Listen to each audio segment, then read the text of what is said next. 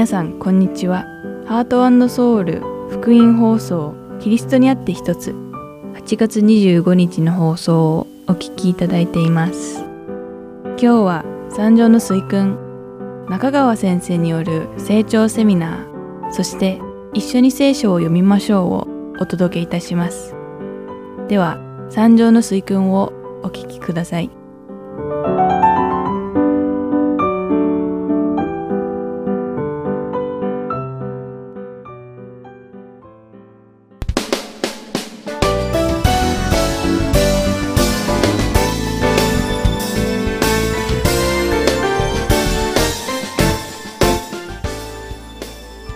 さんこんにちは。三条の水訓の時間です。お相手は横山幸子です。今回も一緒に皆さんと御言葉を学んでいきましょう。どうぞよろしくお願いいたします。さて前回は清い心を持つ者が受ける祝福について学びました。その祝福とは神様を見ることができるということでした。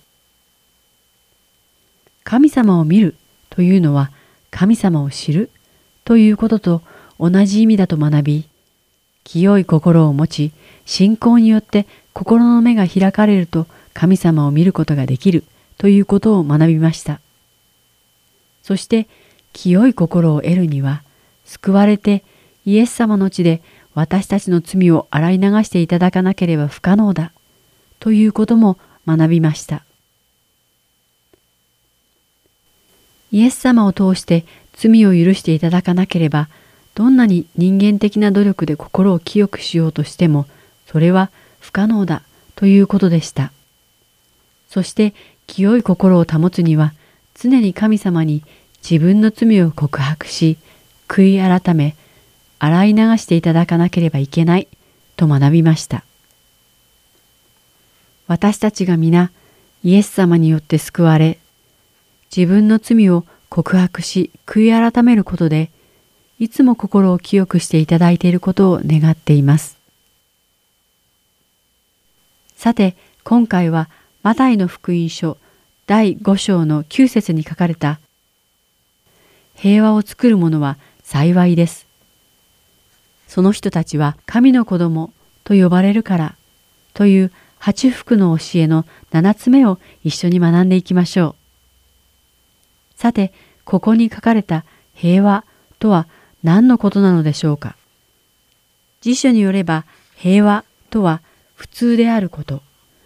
国や国々、あるいは世界に戦争のない状態とあります。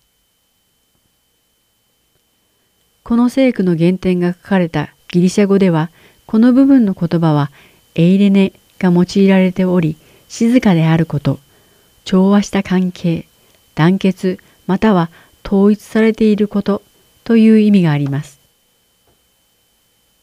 新約聖書ではこのエイレネが平和を表すときによく使われていますが、旧約聖書の書かれたヘブル語ではシャロームという言葉が使われており、このシャロームには喜びにあふれた良いこと、または神様との正しい関係によってもたらされる祝福という意味があります。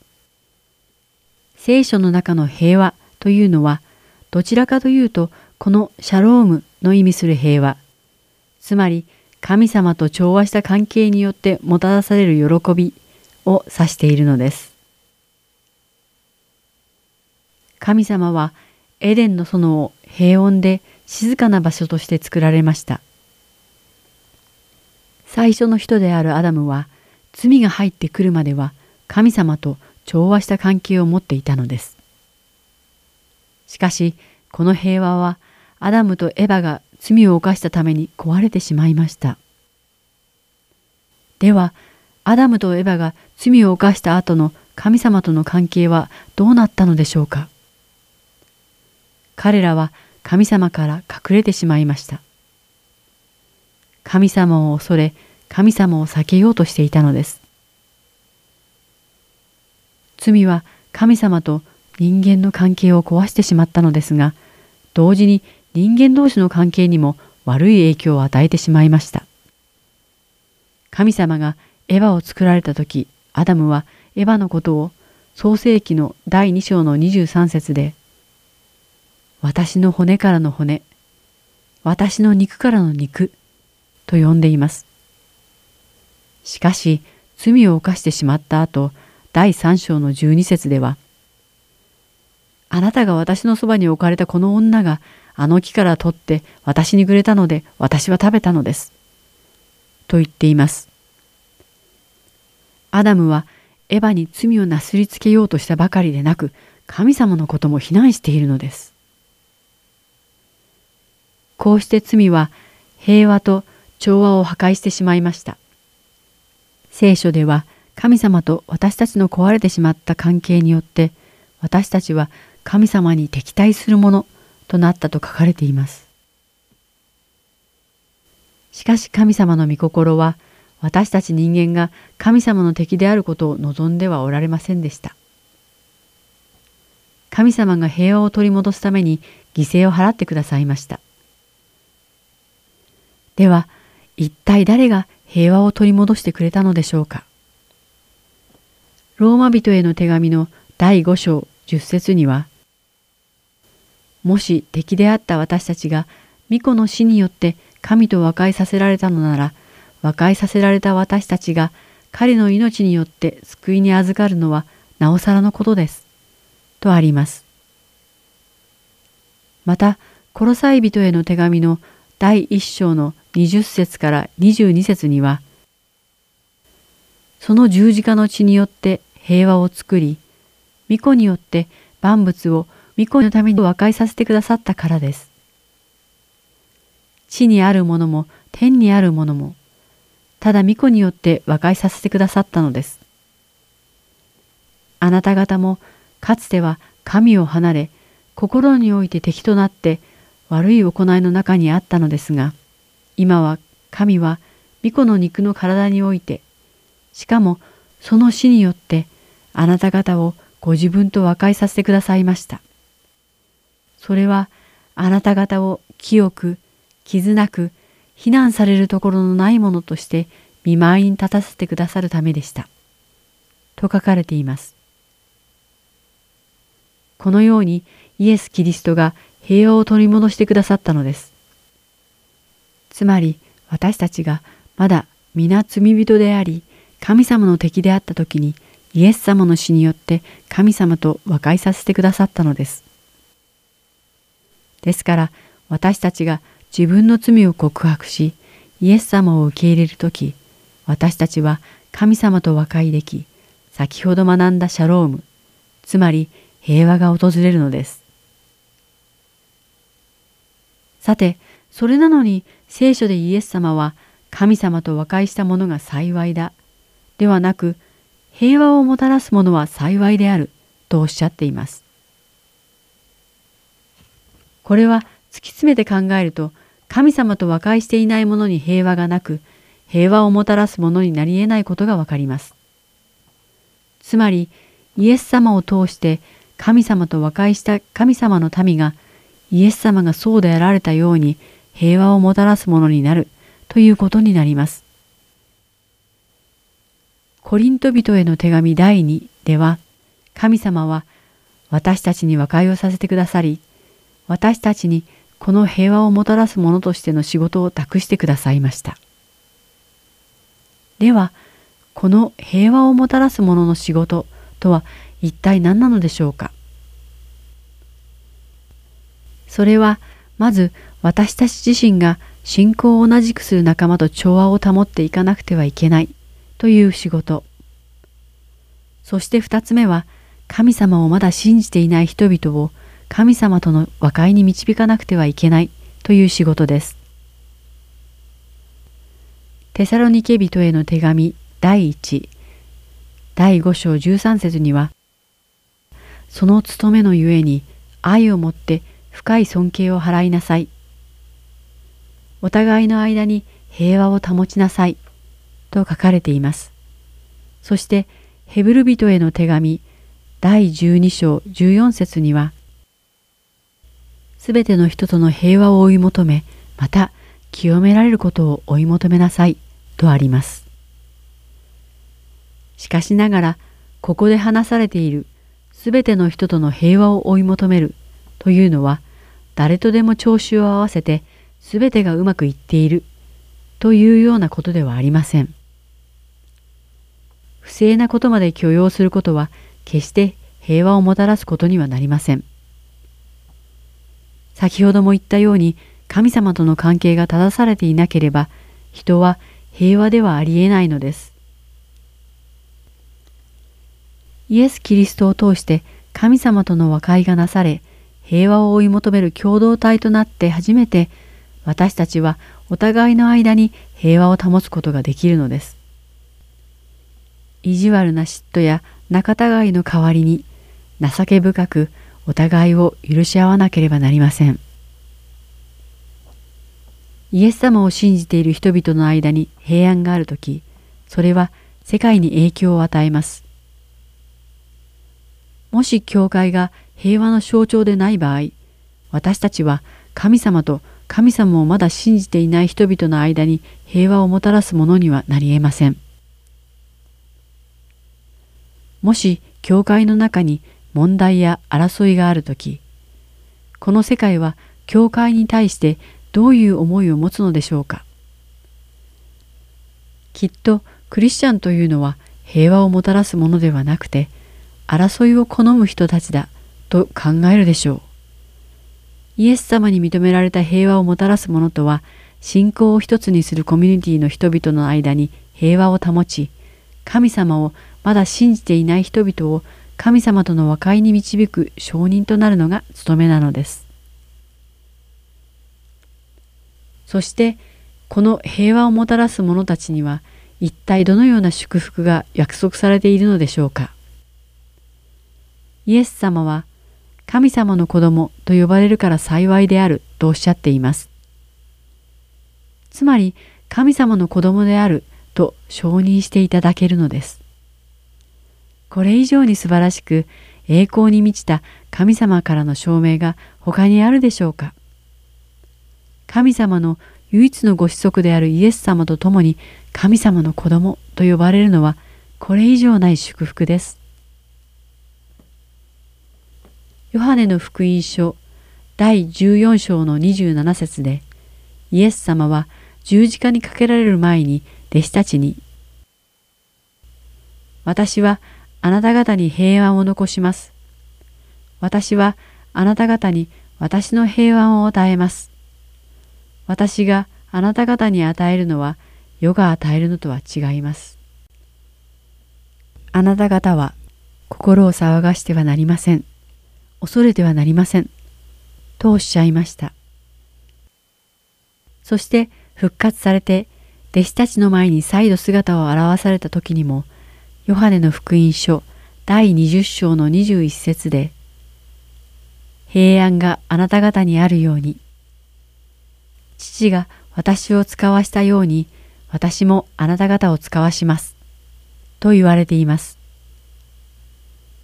イエス様の十字架によってもたらされた平和こそがこの世が与えることのできない真の平和なのですそしてイエス様はこの真の平和によって私たちは神様と和解できたのだからもう心配したり恐れたりしてはいけないとおっしゃっているのです。神様がイエス様を和解のために送ってくださったようにイエス様は私たちを平和をもたらすものとしてこの世に送り出してくださっているのです。私たちはイエス様と共に平和に生きることができているのでしょうかそして私たちは世界に平和をもたらしているのでしょうかこの世に罪が入り込んだ時以来、この世界には混乱や争いが絶えません。有史以来、人間がこの世界を平和にしようと試みて失敗し続けています。それはその人間が目指す平和が真の平和ではないからです。イエス様はご自分の血を流すことで真の平和をもたらすことを可能にしてくださいました。そして私たちがイエス様のくださった平和を享受することができ、またこの世界に真の平和をもたらすものとして生きられるように祈っています。今回学んだ聖句は平和をもたらすものに与えられる祝福についてでした。次回は八福の教えの最後の祝福についてマタイの福音書第5章の10節から12節を学んでいきましょう。それではまた来週も三条の水訓でお会いしましょう。お相手は横山幸子でした。さようなら。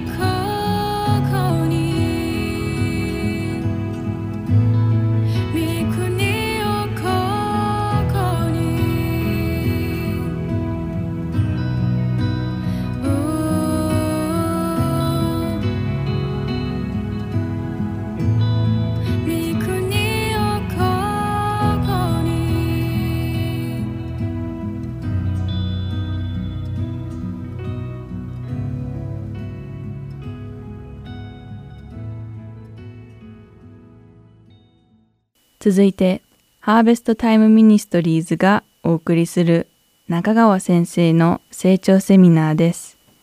今日は人生は出会いで決まる第4課新しい命との出会い後半をお送りします。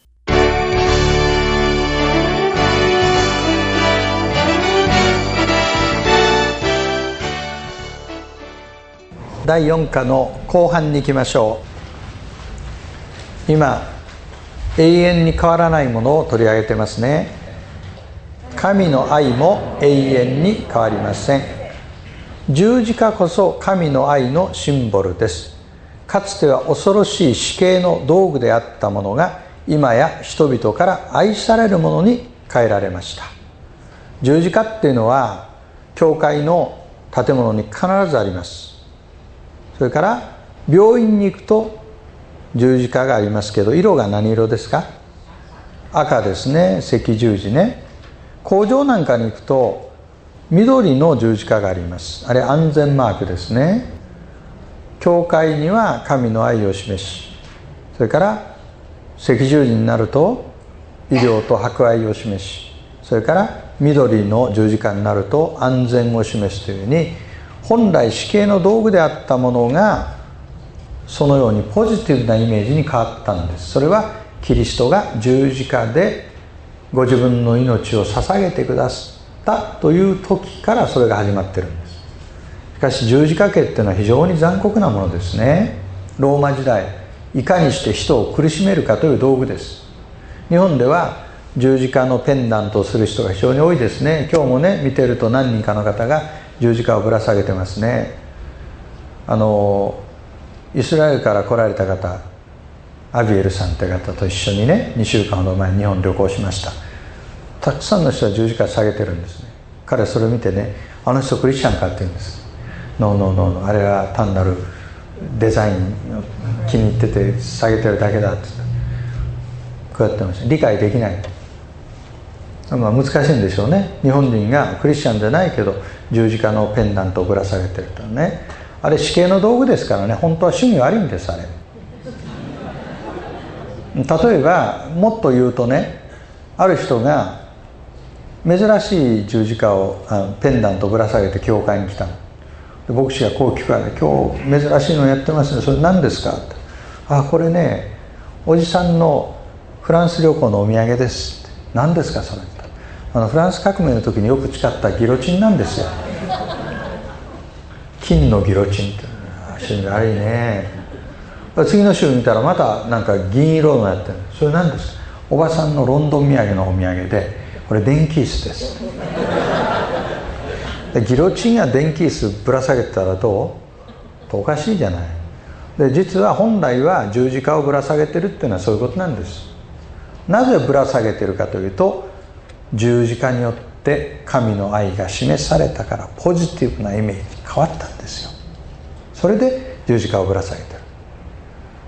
神の愛は無条件の愛です。無条件という意味は誰でも招かれた2番目神の愛は自己犠牲の愛です。神の愛は永遠の愛です。そのように神が愛であること私たちを愛しておられることは永遠に変わりません。神が人を救う方法も永遠に変わりません。神は実にその独り子をお与えになったほどに世を愛された。それは御子を信じる者が一人として滅びることなく永遠の命を持つためである。ヨハネ3の16この聖句には2つのことが含まれています。一つは神がしてくださったこと。それは前半です。神は実にその独り子をお与えになったほどに世を愛された。あなたは私のことを愛してくださったんです。一人の御子を与えた。神がすべきことは全部終わったんです。二つ目。それは御子を信じる者が一人として滅びることなく永遠の命を持つためである。ここには人がすべきことが書かれてありますそれは何かというと信じるということです。応答するということです。神がしたことと人がすべきことが書かれてある。この2つが車の両輪のように動いて車が動いていく。その人は救われるわけです。神は信仰によって私たちを救おうとされました。信仰とは福音に関する知識福音に関する同意。福音を受け取る決断福音に従う行動のことです。まず知識理解する。それに「アーメン」って言ってうなずく同意する。そしてそれを受け取ろうと決断する。そして受け取った結果救われるものとして行動を開始する。この4つですよ。これが全部信仰の中に含まれるんです。福音っていうのは繰り返して言います。さっきも話をしました。福音っていうのは何かというと3つの要素があるんです。キリストは聖書に書かれてある通りに私たちの罪のために死なれたこと墓に葬られたこと3日目によみがえられたことこれが福音なんです。この言葉には命が宿ってます。だから人の心にまかれると命があるからその種が信仰がある良い地にまかれると必ず芽を出します。いいですか皆さん？私たちが人を救うんじゃないんです。福音のエネルギーがその人の心にまかれ精霊が働いてくださってその人が救われるんです。だからキリストが罪のために十字架につき葬られ3日目によみがえったというとこのことをもう口が酸っぱくなるぐらいに繰り返して言うんです。これが福音なんです。これ以外に人が救われる方法はないんです。繰り返しています。がそれを聞いた時に人々はそれを理解します。理解して本当にそうだとうなずきます。私も信じようと決断します。その結果その人の生き方が変わってくるんです。これは誠に不思議なことです。これは超自然的な現象です。それゆえに御霊の働きでなければ人が救われることはありえないんです。ここに私たちはかける必要があります。神が人を救う方法も永遠に変わらない。それは信仰によって人を救うということです。6番目。救われた人の祝福も永遠に変わりません。救いはさまざまな祝福をもたらしますがここでは3つの代表的な祝福について考えてみましょう。この3つは私が自分の経験から書き出してきたものです。私にクリスチャンになる前に欠けていたもの。3つの P です。頭文字が P です全部。1つ目が英語では何？ピース。平安です。ヘブル語でシャロームです。心の中に平安がない。2番目が purpose 目的がない。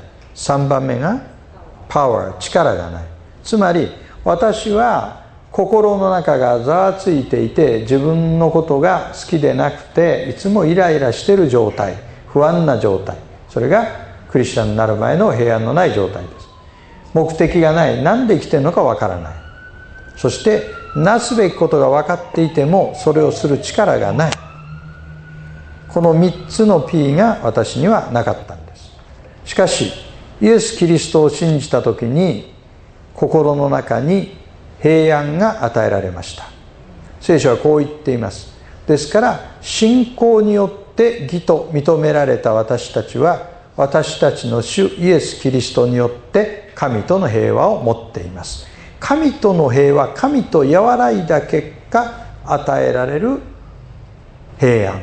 これがクリスチャンの平安です。2つ目は私たちは神の作品であって良い行いをするためにキリストイエスにあって作られたのです。神は私たちが良い行いに歩むようにその良い行いもあらかじめ備えてくださったのです。私ははっきりと自分の人生の目的をつかむようになった。聖書を学びそれを人々に教えること。これが私の使命です。それをする時に喜びを感じます。大好きなんです。このことが。好きそうに見えるこれ？教えるの。本当に楽しいんだもん。ね人々が「あ分かった」って顔をしてくださった時の喜びは何者にも代え難いね。昔あのマクドナルドの頃に僕が働いた同期の人がいます。僕のことケンちゃんって言うんだよね彼ね。ある時ね東京の地下鉄の駅で会ったんで「おお久しぶり」ってのはもうすごい相手はねもう地位が高くなってねで株を公開した時に株もたくさんもらってねあのいいポジションにいるんでしょう。その彼が僕にこう言うんですよ「ケンちゃんお前のこと羨ましいよ」って言うんですね。僕は当然聞きますよね「なんでや」って言ってね。そしたら彼がこう言ったんですね「君の場合は趣味と実益が一致してる」って本当だよね。僕はこの仕事をしながら自分が生活できてるっていうのはもう奇跡的なことですよ。本当に嬉しいよ。皆さんも一人一人があなたに与えられている使命や目的があるんですから人の真似をする必要がないんです。いいですか？あなたにはどういう使命が与えられているかということを追求してそれを発見して私はこのために生きてるんだというのを分かった時にその人は本当に幸せだと思う。ね。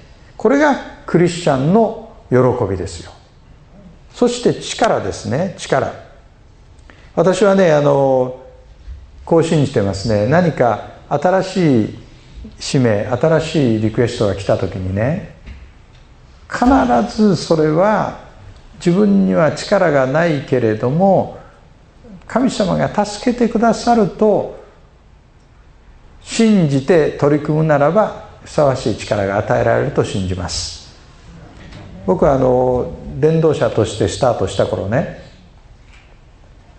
テレビに出始めてで私を招いてくださる教会がぼちぼち出始めたんです。まだ30代の前半です。で最初に長期間の伝道に招いてくれたのが京都にある在日体感協会です。それまではね1回きり日曜日の礼拝とか午後とか1回メッセージして帰ってくるわけです。でその京都の在日体感協会っていうのは3日間あるんです。あの金土日。で月曜日の朝の蒼天礼拝までやってから帰ってください。でなんかね12回ぐらいメッセージしたの3日間で。すごいエネルギーだよね。それでね招き受けてその3日間のスケジュール聞いた時に僕は躊躇しました。なぜかというとね行きたかったんだけど不安があったんです。それはね12回も弾を撃てるかなと思ったんです、まあ、弾ってのはメッセージのことです。要するに12回も違ったメッセージを僕はできるんだろうかと、まあ、いつも話をするメッセージが2つ3つあったわけです。1回きりだといいよね。3回まではいけるその教会に。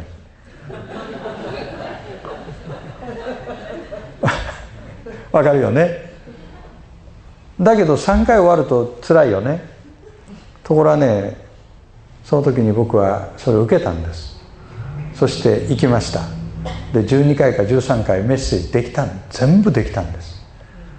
その時にね次の次元にまで僕は上りましたね。で私たちは必ずクリスチャン生活をしていくとねこれは私にはできないと思ってることでも神様のタイミングで飯が来た時にそれに応答するとね助けが与えられてそれができるようになります。ぜひやってください。神様の使命であれば必ずできるようになります、まあ、この成長セミナーのテキストも皆さんが今度は自分でね他の人たちを導いてくださればいいなと思って僕は教えてるんですがどうしようかな私にはできないかなと思ってる方もね祈ってください。そして神から新しい力を得てください。さあテキストに帰りましょう。あなたも今日次の祈りによって新しい人生をスタートすることができます。祈りを今から読みますね。天のお父様私は罪人でした。お許しください。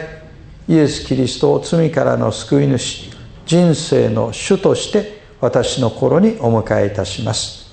罪許され神のことされたことを感謝します。イエス・キリストの皆によってお祈りします。アーメン。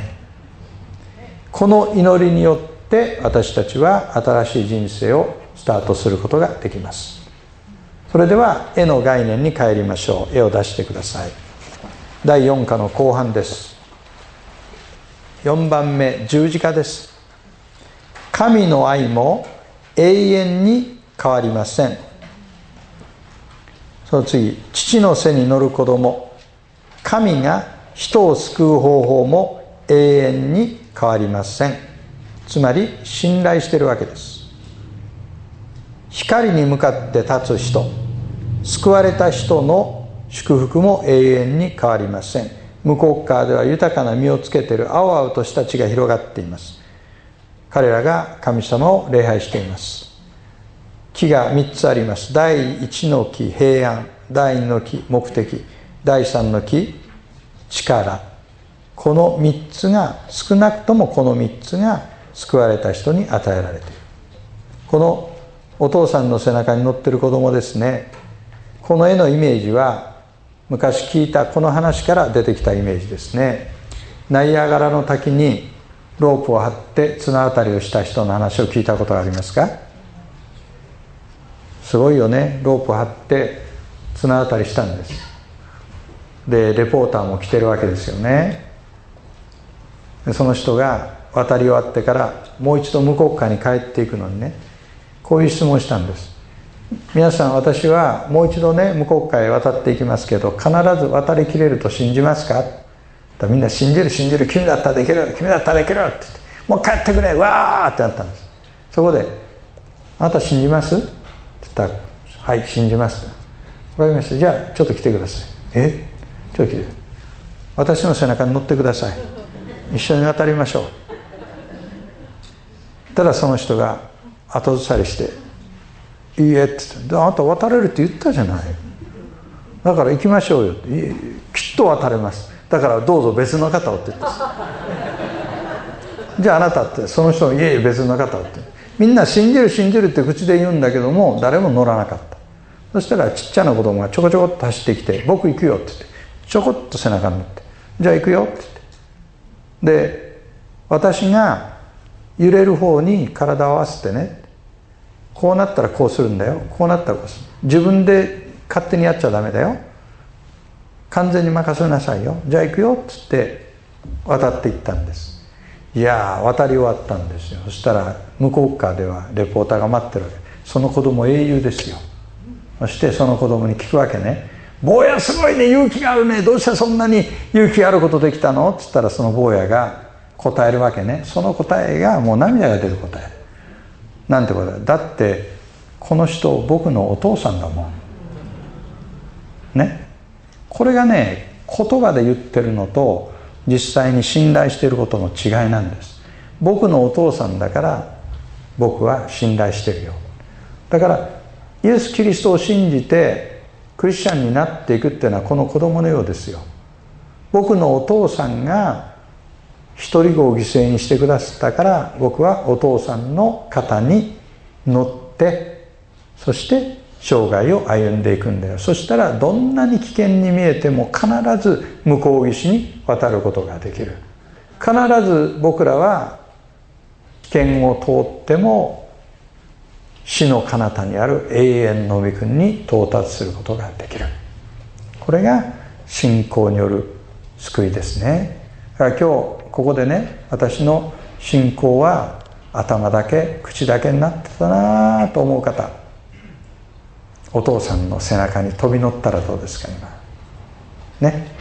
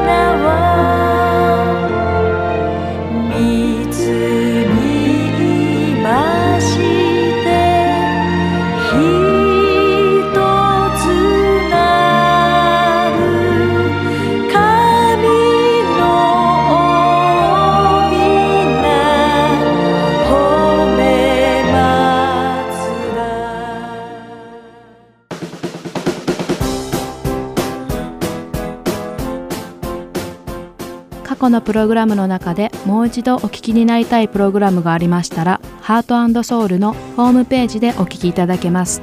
ウェブサイト www.heartandsoul.org をご検索の上、Listen と表示されている視聴ボタンをクリックした後、スペシャルプログラムを開いていただければ、ご記号のプログラムをお楽しみいただけます。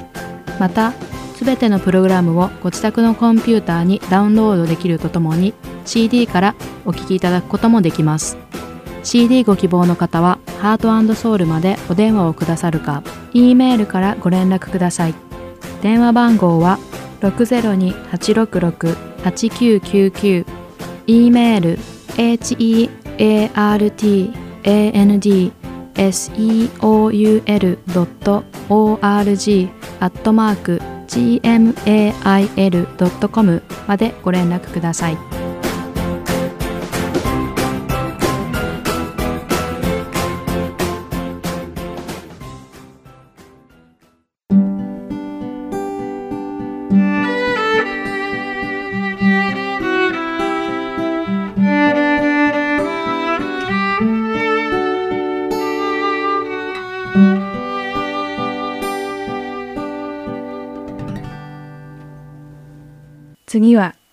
一緒に聖書を読みましょうをお聞きください。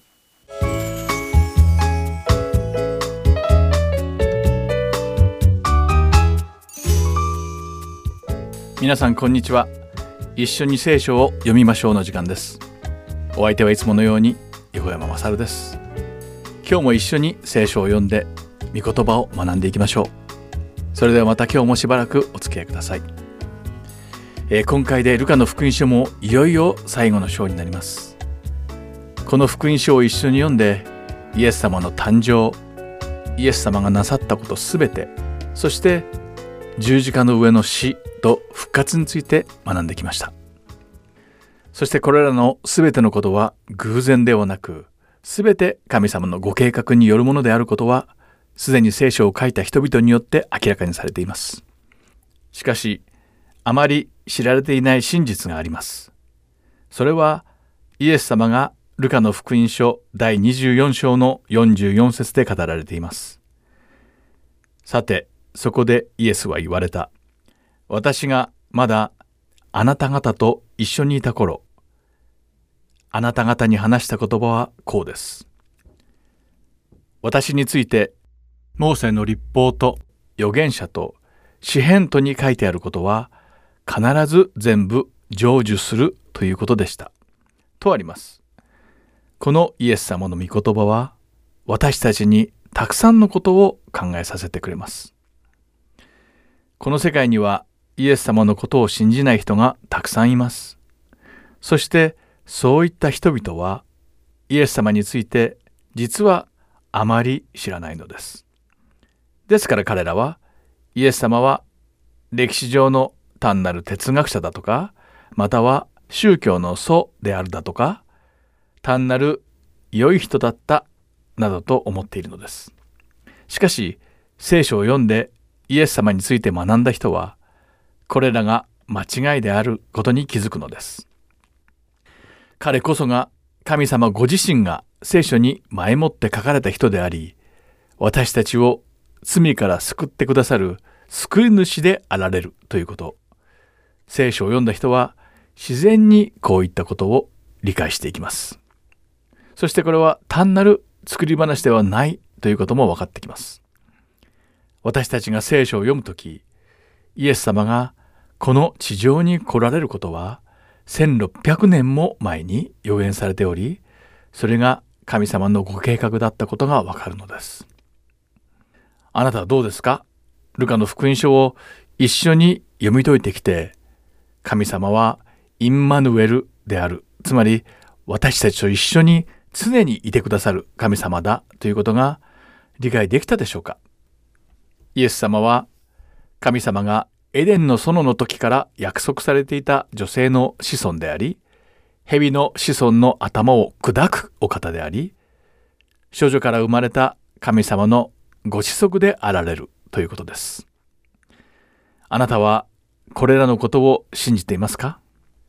また、よみがえられたイエス様はルカの福音書第24章の47節でこの真実はエルサレムで始まり世界中に伝道されて広まるだろうと言われています。そしてこの真実は人から人へ2000年もの間やむことなく様々な形で伝えられてきました。今この放送をしている私にもそしてこの放送を聞いている皆さんにも伝えられているのです。救いという恩寵はこの真実を受け入れて信じる人々つまりイエス・キリストを救い主として受け入れた人々だけに授けられるものなのです。そして私たちはそろそろこの真実を伝えていく側になるべきなのです。私たちに伝えられたのと同じようにイエス様による救いの福音をまだイエス様を信じていない人や次の世代に伝えることが私たちの使命だと強く感じます。救いの福音を聞いて救われたのであれば私たちも周りにその福音を伝えていく義務があるのではないでしょうか。イエス様の真実を分かち合うのです。時間のあるなしにかかわらず私たちがそうできることを願っています。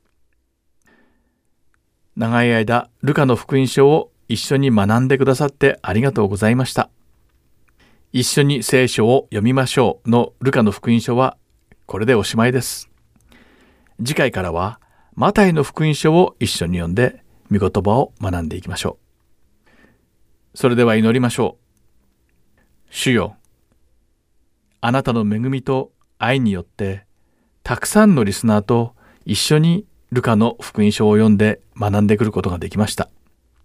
私たちがこの放送を通して御言葉に触れ、学び、感じ、少しでも多く、主であるあなたのことを知ることができたことを願っています。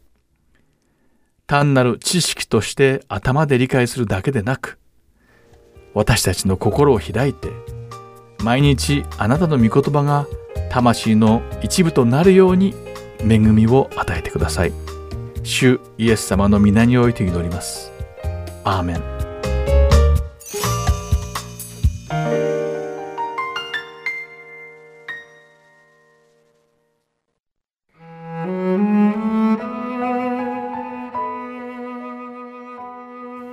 今週はルカの福音書第24章13節から53節までをお読みいたします。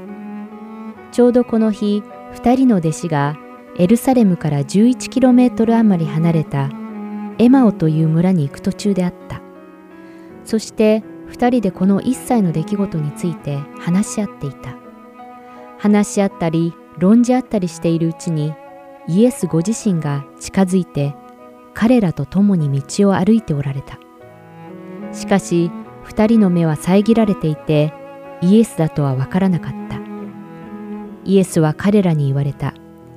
歩きながら2人で話し合っているその話は何のことですか？すると2人は暗い顔つきになって立ち止まった。クレオパという方が答えていった。エルサレムにいながら近頃そこで起こったことをあなただけが知らなかったのですか？イエスがどんなことですか？と聞かれると2人は答えた。ナザレ人イエスのことです。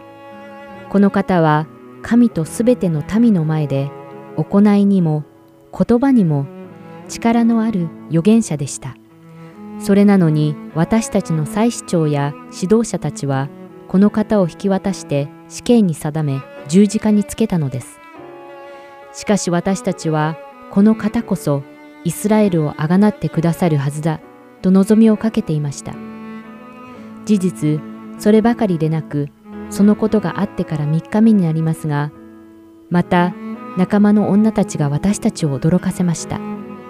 その女たちは朝早く墓に行ってみましたが、イエスの体が見当たらないので戻ってきました。そして、見つかいたちの幻を見たが、見つかいたちがイエスは生きておられると告げたというのです。それで仲間の何人かが墓に行ってみたのですが、果たして女たちの言った通りでイエス様は見当たらなかったというのです。するとイエスは言われた。ああ、愚かな人たち。預言者たちの言ったすべてを信じない心の鈍い人たち。キリストは必ずそのような苦しみを受けて、それから彼の栄光に入るはずではなかったのですか？それからイエスは、モーセおよびすべての預言者から始めて、聖書全体の中でご自分について書いてある事柄を彼らに解き明かされた。彼らは目的の村に近づいたが、イエスはまだ先へ行きそうなご様子であった。それで彼らが、一緒にお泊まりください。そろそろ夕刻になりますし、日も大方傾きましたから、と言って無理に願ったので、イエスは彼らと一緒に泊まるために中に入られた。彼らと共に食卓に疲れると、イエスはパンを取って祝福し、裂いて彼らに渡された。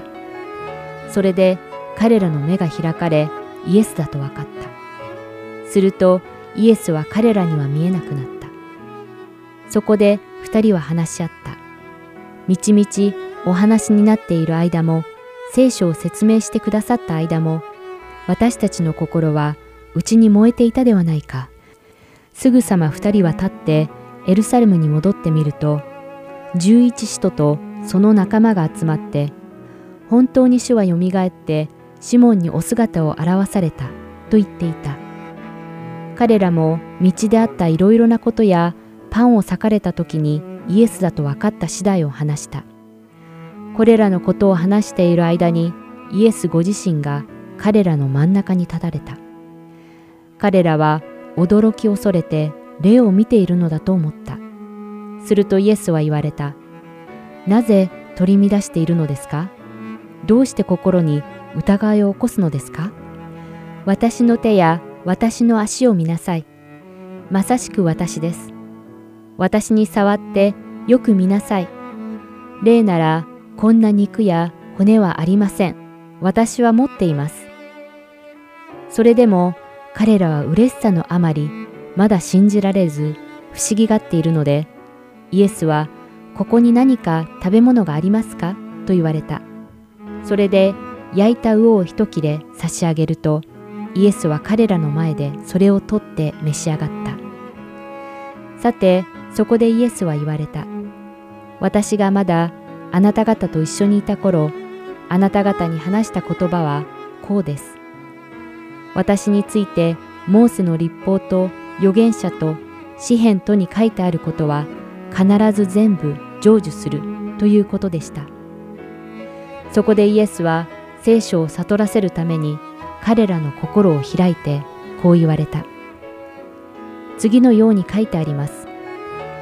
キリストは苦しみを受け、3日目に死人の中からよみがえり、その名によって罪の許しを得させる悔い改めがエルサレムから始まってあらゆる国の人々に述べ伝えられる。あなた方はこれらのことの証人です。さあ、私は私の父の約束してくださったものをあなた方に送ります。あなた方は意図高きところから力を着せられるまでは都にとどまっていなさい。それからイエスは彼らをベタニアまで連れて行き、手を挙げて祝福された。そして祝福しながら彼らから離れて行かれた。彼らは非常な喜びを抱いてエルサレムに帰り、いつも宮にいて神を褒めたたえていた。今週はルカの福音書第24章13節から53節までをお読みいたしました。ではまた来週。「今